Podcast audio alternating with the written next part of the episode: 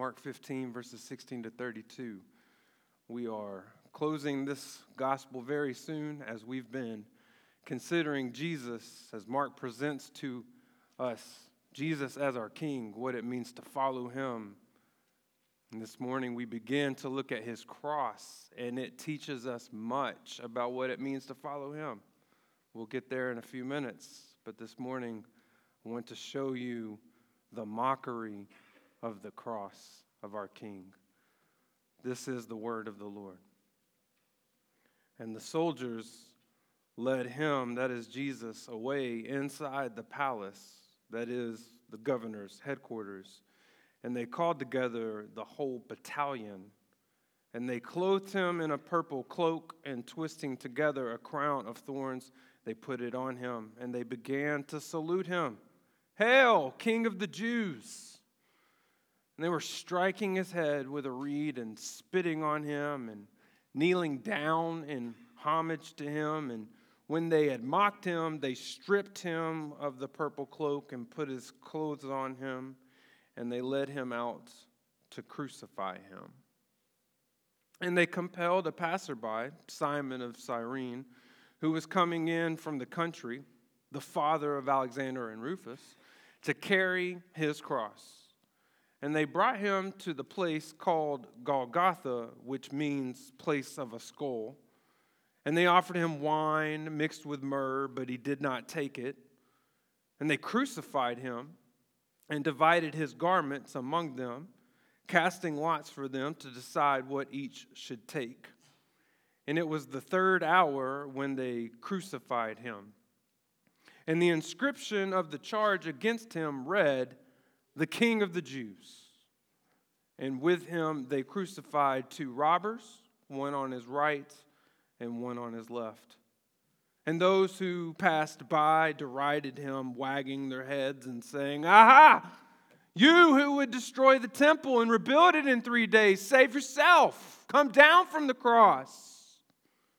So also the chief priests with the scribes mocked him to one another, saying, "He saved others. He cannot save himself. Let the Christ, the King of Israel, come down from the cross, that we may see and believe." And those who were crucified with him also reviled him. My family was stuck between a rock and a hard place when The Passion of the Christ, directed by Mel Gibson, came out about the time I was in high school. We were stuck because we had like one rule in my house growing up. We do not watch rated R movies. And The Passion of Jesus Christ was rated R. So what's this pastor's family going to do? I don't know if we went to see it or not. I can't remember. Cliffhanger. But this movie caught everybody's attention because for once, you're going to get to see the gruesome detail of the agony of the cross. And Mel Gibson's not going to hold back on any of the violence that happened on that famous day. You're really going to get to see what Jesus endured. And it caught a lot of people's attention because we're so used to movies with graphic violence and sensual detail. And the irony of it is if you open your Bible, you get none of it. There, there's no details at all about the intensity of the violence and the punishment of the cross. There's a lot of detail in this passage, but none of it has to do with the physical suffering that Jesus faced. As James Edwards writes, at only one point does Mark depart from his reserve and restraint, and that is to emphasize the mockery Jesus received. The only explicit section that we've read isn't in the physical pain that Jesus endured. It's the verbal abuse that Jesus endured. Quickly, I want you to consider with me all the ways that Jesus is mocked, and consider all the people who mocked Jesus. We're going to look at what it says about the gospel and what it means to follow him. But just follow along with me again. I'm going to reference some verses. Verses seventeen to twenty, you have a whole battalion of soldiers putting on a comedy show, a masquerade. A battalion could be up to six hundred professional soldiers. They've set Jesus up in the lead role as the silly king with the purple cloak and the crown of thorns. In verse twenty-three, they offer him a drink. Many today think that this was given by some women to help ease Jesus' pain. But actually, in Matthew, it's clear that this is coming from the soldiers. They have no desire to make the cross easier for Jesus. They are continuing with the gag. What does a king deserve? Well, surely at his banquet, at his enthronement, the king deserves the finest of the wines to celebrate his royalty. And Jesus has none of their games. In verse twenty-four, they strip him down so that he is publicly exposed, rated R himself, and then play a casino game to decide who gets the king's famous clothes. In verse twenty-six, they write down his crimes. He is the king of the Jews. At this point, they're not only mocking him, they're mocking the Jewish people. But then in verse twenty-nine, the jokes stop coming from the Roman guards. Notice, the jokes start coming from the people walking down the street. Everyday people in Jerusalem are letting this man have it. We thought you were all that. We've seen what you can do. Come on down. And then, keep going. Verse thirty-one, the religious leaders join in on the fun. The holy men in town. He saved others. Surely he's got some more in the tank. And notice what they say in verse thirty-one. They say, he saved others. Did you catch that? The people making fun of Jesus in their joke admit that this man did miracles, that this man did good, that this man was capable. But that doesn't mean we shouldn't let him have it right now and keep the roast going. And then, still not over. Verse thirty-two, this is a part we miss in the gospel. We tend to think of the other writers and the, what happens later. But in verse thirty-two, the two other men hanging on the cross revile him. You know the story. Eventually, one of them repents and asks Jesus if he can be with him in his future kingdom. And Jesus promises that today he'll be in paradise. But there was a point where that man was just joining the party and roasting Jesus, hanging on the cross. Friends, everyone looks at our King, and everyone can't help but laugh. They are looking at this man on the cross, singing the song, but with a twist. All hail the power of Jesus' name. What does this show us? Friends, there's two realities that all of this mockery, all of this comedy is supposed to reveal to us. I think we already get a sense of the first one. But all of this mockery reveals mankind's utter darkness.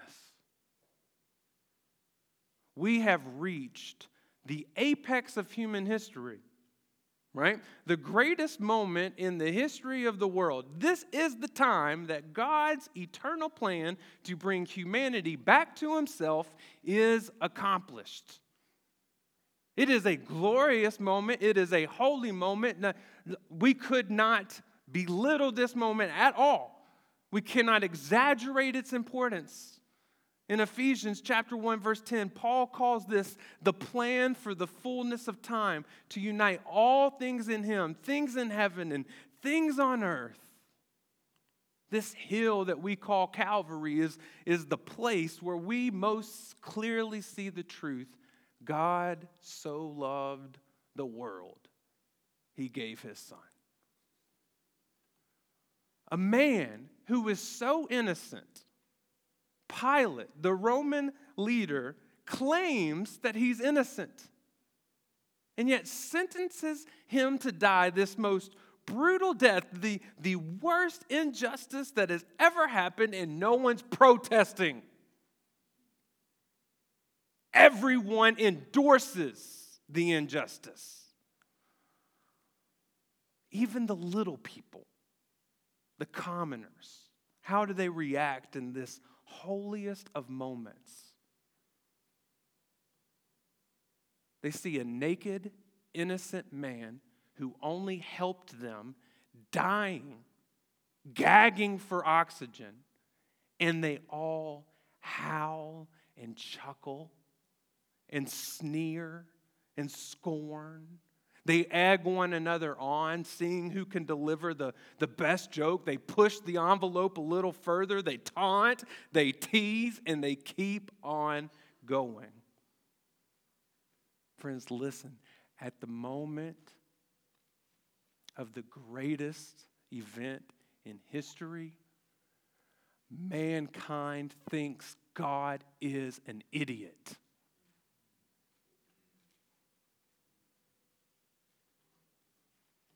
So come at me with the idea that man is basically good, and I'm not going to listen.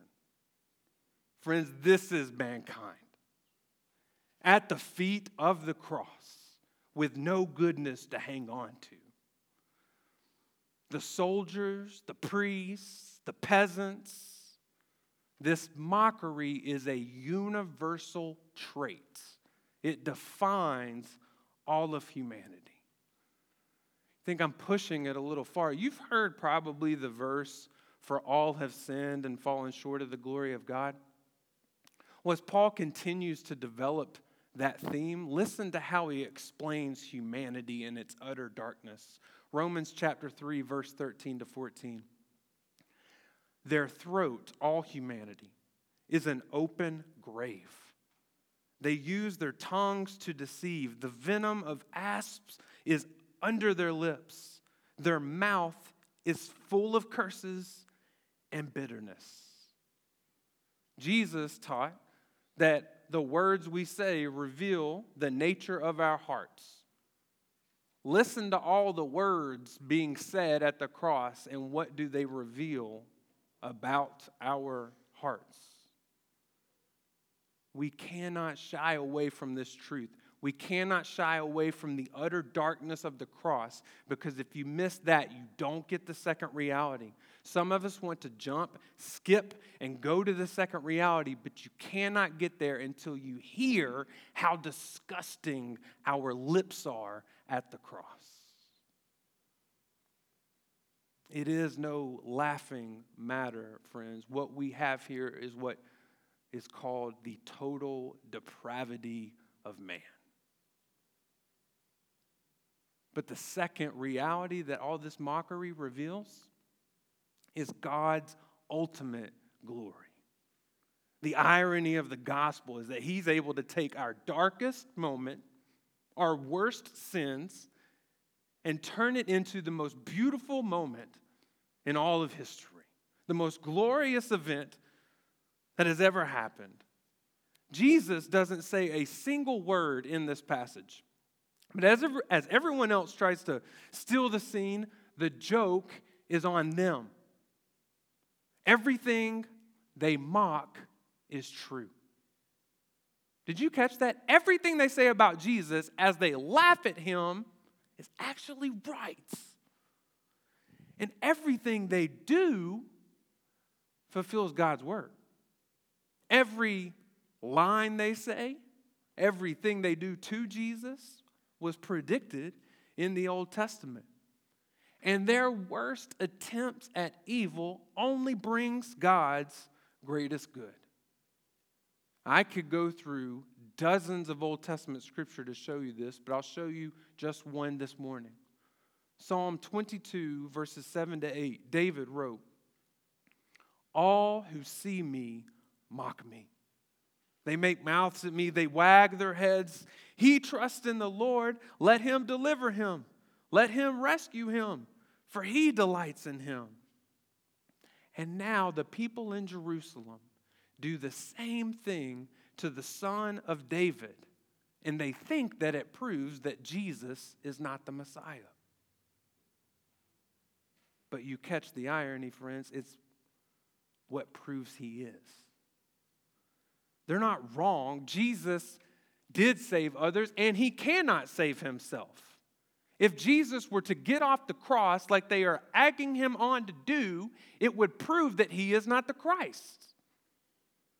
Jesus taught in Mark eight, verse thirty-five, "For whoever would save his life will lose it, but whoever loses his life for my sake and the gospel will save it."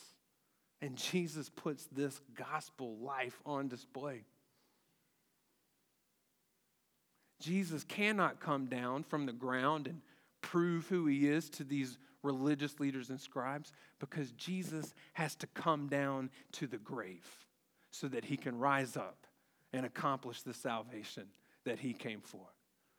Philippians chapter two, verse ten to eleven, Paul tells us that at the name of Jesus, every knee should bow in heaven and on earth and under the earth, and every tongue confess that Jesus Christ is Lord, to the glory of God the Father. You see what happens? One day when Jesus returns and makes all things right, the people who stood at the cross and bowed to make fun of Jesus and said, "Hail the King of Israel," to make fun of Jesus, are going to do the same thing, but not one of them is going to be laughing. Because every single one of us in heaven and on earth and under the earth are going to bow to King Jesus and give him the glory he deserves for what he did on the cross. That's why Psalm two, David writes that the world sets out against God and his anointed. And then in Psalm two it says, "But God looks at them and laughs, because the mockery goes the other way." Friends, when we hear Jesus face all of this verbal torment, we need to be careful. It's really easy to just look back at all of these people and think, that's how awful, how, how sad, and just look down on them. We need to hear the utter darkness of our hearts in this passage. We need to hear our voice cry these things out in order for us to personally experience the glory of our King.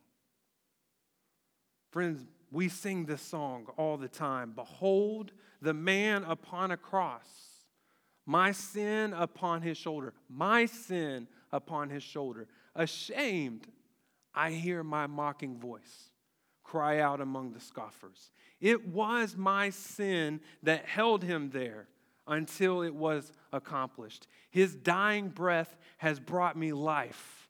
I know that it is finished." I want to ask you a question. I want to ask you a few questions, brothers and sisters. The first I want to ask you is, have you ever heard your mocking voice? Have you heard you cry out to Jesus, "Come on down, save yourself"? Friends, in our sin, we were there. In our sin, we insulted the Lord. Friends, what do you think sin is? Every time that we choose to go away from the Lord and we turn away from the direction of his word, we are mocking the king. We are describing ourselves as the one who has the right to rule and to choose what is good, and that the Lord has spoken wrongly. Every single one of us has turned astray. Every attempt to earn God's approval without this cross is a mockery. Listen, church family, every time you think that you do something for the Lord and it gives you some money in your righteousness bank account, you're making a mockery of the cross. If you think that the way you dress or the way that you give or the way that you serve makes you holier than the person next to you, you don't need the cross. And Jesus can come on down because you've got it under control. Every single one of us has insulted the Lord in this way. But the good news of the gospel is that Jesus took the venom and the curse of our lips and the darkness of our hearts and spoke a blessing of peace and grace and life. Hebrews chapter one, verses one to three.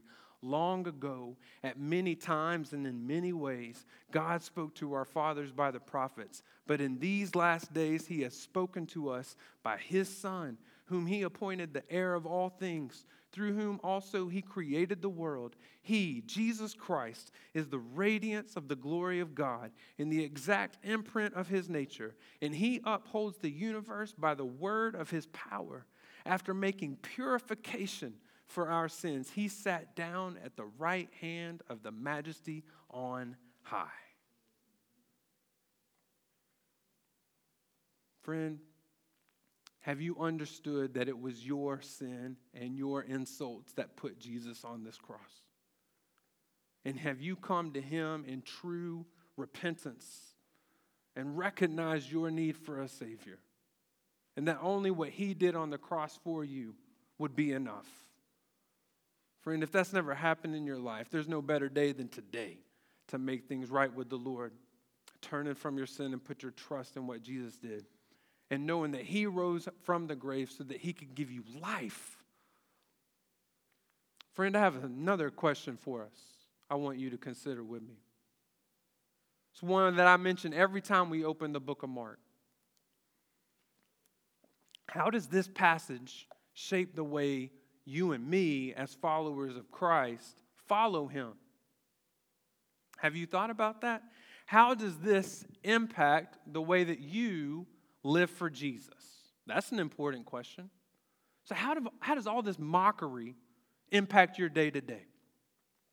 Well, the mention of the man Simon in verse twenty-one is significant. He is the first person who is literally fulfilling the call Jesus made in Mark chapter eight. Do you remember what Jesus said discipleship looks like? Says, if any man would come after me, he must take up his cross and follow me. Simon is literally doing that, putting on display what it looks like to follow Jesus. You and me must take up our cross. Well, guess what the cross gets you? Friend, listen, the world has never stopped mocking the cross. The laughter has never ceased. We read it as we opened the service. First Corinthians chapter one, Paul tells us that the cross is a stumbling block to Jews and folly to Gentiles. It is, in people's eyes, the foolishness and the weakness of God. If our story, if our song is Christ crucified and that alone, then how should we expect the world to respond?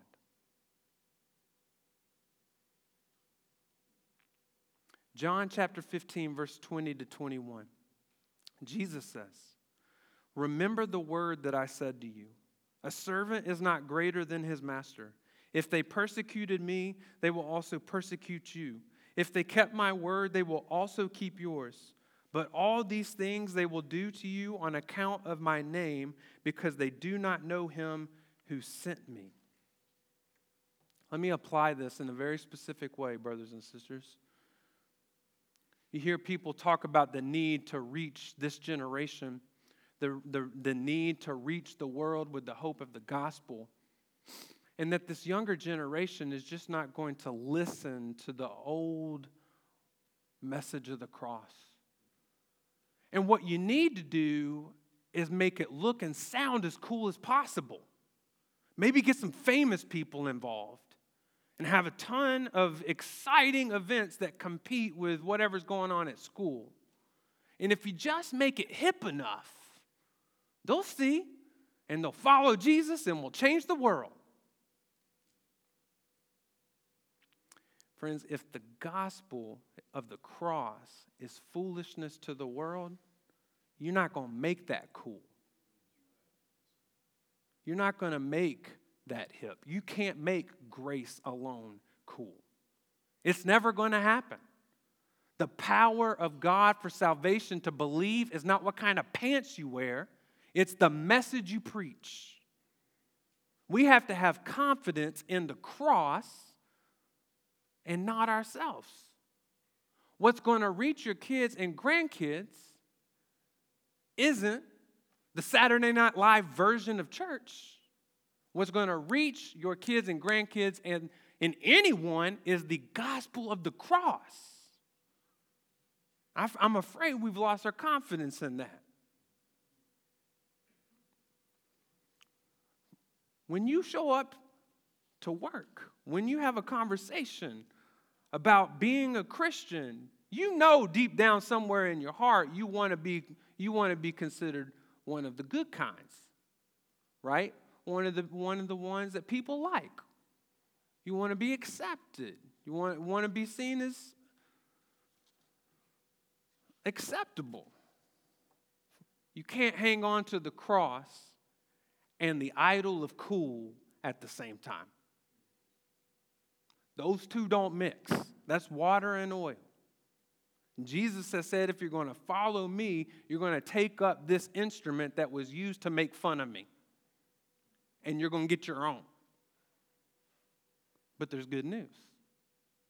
Matthew five, verse eleven and twelve, Jesus preaches, blessed are you when others revile you. You know that word blessed means happy, right?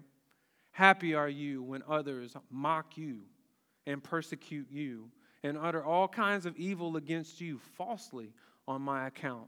Rejoice, celebrate, be glad, for your reward is great in heaven. For so they persecuted the prophets who were before you. Friend, if you think you can follow the Lord or follow Jesus and be popular while doing it, you'll be the first in line. Didn't work for the prophets. Didn't work for Jesus. Read the book of Acts. It didn't work for the apostles either. This mockery shows us, brothers and sisters, what it means to take up our cross and follow him. But one more question I really want us to consider. As we follow Jesus, even as we accept that mockery, where do we still give room to this darkness in our own lives and on our own lips? What do I mean by that? I really hope, I really hope, you know, I'm just going out on a limb here, that no one can say in this room, I have physically put someone on a cross, right? I really hope that that is true. Hopefully, no one in this room can say, I killed somebody. Now, the sad part is, like at our worst moments, I think some of us probably would have to raise our hand and say, well, you know what? I spit on someone. But is there anyone in the room who cannot say, I've mocked someone?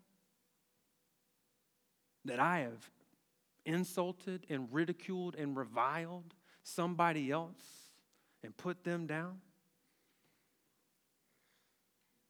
Thomas Carlyle calls ridicule the language of the devil. And it's clear as day when we hear it on other people's lips at the feet of the cross. And yet we can push it aside real easy when the mocking is coming from us. Proverbs seventeen verse five says, whoever mocks the poor insults his maker.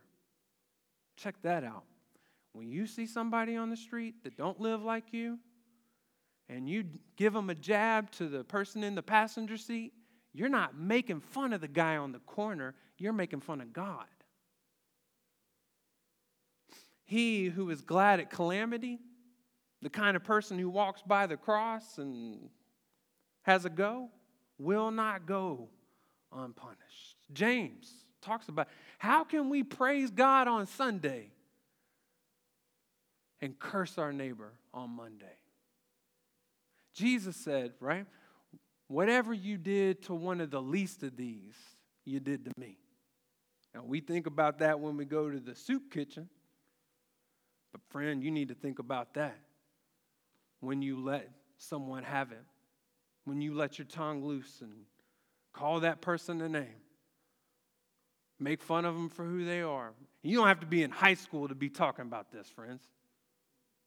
I mean, especially in November, we all can let our tongues loose a little bit.